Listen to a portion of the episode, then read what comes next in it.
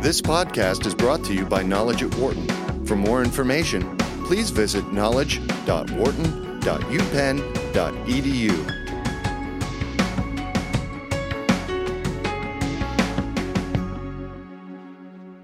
A new set of guidelines for the use of driverless cars was presented by Transportation Secretary Anthony Foxx at the G7 summit in Tokyo. The reception to the rules that the government brought forth received a good response from the other members of the committee, with the hopes that potentially we might very well see a global set of standards that could be put together for this new technology, which obviously is growing here in the U.S. and maybe starting to dip their toe in the water in other parts of the world. John Paul MacDuffie, professor of management here at the Wharton School, joins us in the studio. He's also director of the program on vehicle and mobility innovation at Wharton's Mack Institute. Good to see you again. Thanks, Great- Dan. Great Good to to have you in here. here. Thank you. Uh, the the ideas that Mr. Foxx brought forth. What were really kind of the headlines that that the U.S. wanted to bring to the table on driverless cars? Well, first and foremost, they wanted to get out in front of a fast moving phenomenon and try to give some guidelines that are helpful to the industry in terms of giving all the players a consistent set of parameters to shoot for, but without constraining with restrictive rules at a time that the technology is very fluid and the strategies for using it are also very fluid. But it's also a time where seemingly the speed of how this is developing is is it's getting quicker by the day. I mean, Yeah. we, we have the we have the cars being tested in Pittsburgh right now, but seemingly, you know, we have Tesla wanting to you know do more and more with with driverless automation. I mean, it just it, it's almost you get the sense that it's it's like it's trying to be stuffed down your throat to a degree. Yeah, I mean, the last uh, six weeks or so have just been jammed full of all kinds of headlines about any number of things you can imagine, whether it's self driving taxis, self driving trucks, uh, Tesla's new software, accidents are making the news. Um, many companies like Ford are announcing things. There's Mobileye, which is a supplier of cameras that are using these systems, broke off with Tesla and signed up with Delphi. So it's a it's a it's a very dramatic time, and I think probably that's part of why the Department of Transportation and NHTSA, um, National Highway Traffic Safety Administration wanted to uh, get out ahead of things a little bit with uh, these guidelines. See, it's also the case that states are trying to figure out how to legislate this. Uh, Michigan has been trying to push a bill through their legislature. There's apparently a bill on Jerry Brown's desk in California. If all the states end up with slightly different plans, that makes it really confusing for anyone who's trying to operate in this space. Right now, when you cross a state line and you're driving, mostly you just have to make sure the speed limit hasn't changed. Right. But what if you've got completely different laws governing this new technology? But it's obviously, as you said, it's it's that's the main reason why it's kind of important for the transportation department uh, and for NHTSA to to really come out at this point, and, and as you said, kind of jump ahead of what could be potentially happening in different in each of the fifty states at some point. Yeah, and I think it's uh, a really interesting time in terms of the relationship between the government regulating bodies and the auto industry. Uh, typically, the industry uh, resists the regulations that are put on it. The government is more reactive to things that are happening, and they want to have safety technology after there's been a lot of accidents, that kind of thing. This is different and potentially more uh, cooperative, I think. And so far, from my reading and from what I've seen of comments in the industry, uh, pretty much across the board, from the companies on uh, to various interest groups, the feeling is government kind of got this pretty much right in terms of guidelines that create some direction and some parameters without uh, too many restrictions. Yet still, uh, seemingly 2021 is that year that is thrown out by a lot of people as kind of the year the companies are targeting to make sure that they have this technology on the road. From where we stand right now, are, are, in your mind, are we still on line for that? I mean, there's clearly going to be applications of this technology that we're going to see. I mean, we're seeing it. With some of it starting yeah. now with Yeah. Pittsburgh and Uber's doing the same thing in San Francisco. I Yeah. just I just heard. Um, many of these will be uh, tests. They'll be experiments. Some of them will be in collaboration with cities. Yeah. They'll often be under somewhat restricted uh, conditions, and so you know, some people who are a little less uh, bullish on the pace of change say even by 2021. Uh, what we'll see are some applications under rather restricted conditions. Some vehicles may be able to use this for stretches of highway, which are quite straightforward in terms of uh, not a lot of traffic or not mm-hmm. a lot of uh, on ramps and off ramps.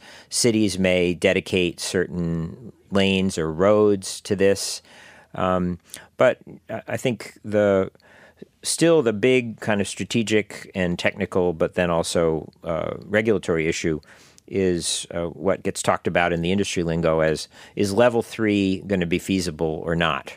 And, right, and yeah. level three is this stage where uh, the expectation is responsibility for driving is handed back and forth between the, the software, the, the artificial intelligence, and the driver. Yeah and um, which is exactly what's really, going on in Pittsburgh right now. That's exactly what's going on, yeah. and, and, and certain companies, Google is the first one to say this. Ford has said this now too, and we may see others say they don't think level three is is feasible. Um, that once a human driver takes his or her attention away from driving, to have them come back even with bright lights and flashes and vibrations, sure. to take and assess a situation and take control of it is uh, is too risky, particularly at, at higher speeds. So if level three level three is a is a more reachable level technologically, mm-hmm. and you know it's as you said, some of it's already happening.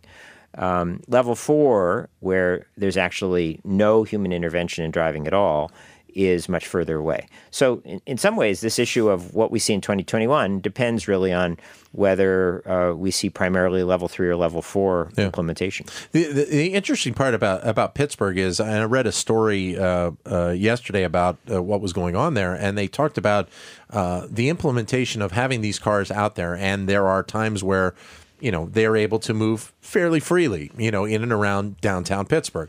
There was one case I think they mentioned about uh, you know a truck being double parked in front of a business, and the car was in the right lane and saw you know it sensed the, the truck and stopped and didn't move and didn't do anything. yep. So, you know, the driver actually had to move the car around in order to go. They talked about driving on the highways in and around Pittsburgh and the fact that they may even have to think about the software in terms of bumping up the speed of the car to stay in the pace uh, of the of the vehicles that are on the road and that would actually technically put it above the speed limit. You know, it's that 5 miles an hour that yep. everybody talks about yep. you can get away with without getting a ticket. Yeah, but yeah. that would be in, in that realm. So there, there, this is it's what's interesting is that even though they've developed it to a certain point, it's a continuous development even now that's going to kind of get tweaked and retweaked as as we go through the next few years. Yeah, and that's I guess both. Um, the good news and the bad news. I mean, it, it's a technology that is designed to learn from experience. So, Right.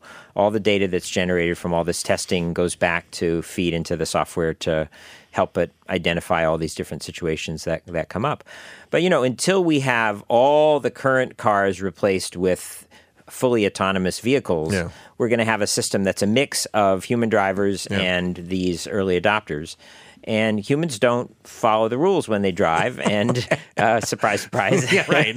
and and we're all expect that. We all expect the system to work with certain violations, little violations of Sure. speed limits Yeah. and lane lane markings and things like that. And um, if the cars follow rules strictly, it may actually make certain situations a bit more dangerous in terms of how others react to them. Uh, but there there will be improvements um, on on that front. Just to be clear, um, and perhaps people already know this, the the Uber driverless taxis uh, in Pittsburgh always have one or sometimes two Uber employees, and uh, in fact, they're focusing so much on uh, paying attention and what they can gather for data. Apparently, they're going to flash a little sign to the passenger saying, "Please don't talk to us." Uh, Oh, you know, talking to an Uber driver is one of the most uh, fun things you can do when you're out in an Uber, Yeah. and they're going to say, uh, "Cool it," because we're gathering valuable data for this test. It is interesting though when the when those cars were displayed for the first time, uh, they they almost look like a futuristic police car with that that unit that it had on the top of top of it uh, of its car. Uh, in, terms of, uh, of the device and the technology, what is I don't know if you know this, but what's all kind of entailed in that that function that's on the top of the car. Yeah. I mean, it's it's an extremely interesting uh, set of issues and, and, and trade offs and design choices that are being made here. Uh, you know, for a lot of folks in the traditional auto industry, they've believed that the path to this would be when vehicles could communicate with each other. So all vehicles would have a transponder or something. You'd have some agreed upon standard. The Right. vehicles tell each other, "I'm here, I'm here, I'm here." Well, Google was the first. They said, we can't wait around for that. That doesn't exist yet. We're going to put enough technology on our test vehicle that it can do the job itself, combined with very detailed 3D map data. Um, so the main ingredients are, you know, there's cameras to spot things, and there's radar. Um, and now there's a new kind of laser-powered radar, radar called lidar. Lidar is very expensive, but Yeah. it may be crucial to the to the future. Um, Tesla has just announced a, a release of a new release of their autopilot software. Yeah. and In the wake uh, of the crash. In the wake of the crash, they were relying primarily on the camera, and in this new version of the software, they're going to rely primarily on the radar. So cameras are great at identifying objects. Radar is great at estimating distance. The crash was based on misestimating the distance to this truck. Yeah. Um, but really, you know, you kind of need both. you need really good object recognition and you need really good distance estimation. And it may only be when we've got camera, radar, and LiDAR all operating that we really get the accuracy that we need. Well, one of the things, and we're talking with John Paul MacDuffie of the Wharton School, and your comments are more than welcome. We're talking about uh, driverless car technology and some of the advancements that have happened here in the last few weeks, and also the guidelines that were uh, passed down by the Transportation Department at the G7 summit uh, in Tokyo over the weekend. But one of the interesting things is because, going back to something you said before, because of the differences that there are between state to state you know, let's think highways. Well, one state, the speed limit may be 75. Well, on your highways, on your, your turnpikes and stuff. Another state, it may only be 65. Yep. You know, those are all things that, in terms of the travel of somebody in a uh, autonomous vehicle, whatever, that ends up being an issue because you have to have the radar or the sensors, whatever technology wise, to be able to understand that there's a difference in speed if you're crossing states. So, again, that kind of goes back to what you were saying before. The ability to kind of bring this all under one umbrella at the federal level may end up being the best formula for this. Yeah, and, and you know, I think the federal guidelines, first of all, recommend the safety gains from this, and most many of the other things on their checklist, uh, as people have been describing it, are focused on on safety. Um, You know, some people have said, well, if we greatly reduce accidents, maybe we don't need to make cars out of sturdy steel, which is crash tested 100 ways. Well, at least for now, Department of Transportation saying, no, the cars have to stay exactly as crash worthy as they are now because Yeah. if the software fails, you're going to have a crash and it's got to protect occupants just as well as it as it does now. Um, there are things about, you know, you have to essentially show the government what the design of your software is. You have to show how you've validated it. Sure.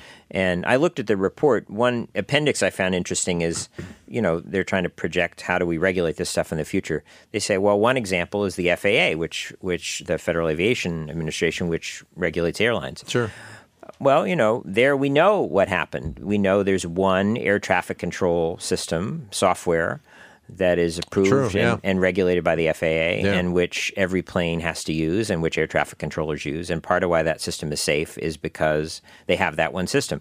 I'm sure it sometimes gets out of date that that it doesn't it's seen as clunky and not as innovative as if there was an open competition. Yeah. But this is the question going forward for autonomous cars, you know, looking out several years to when it's more the norm. Yeah.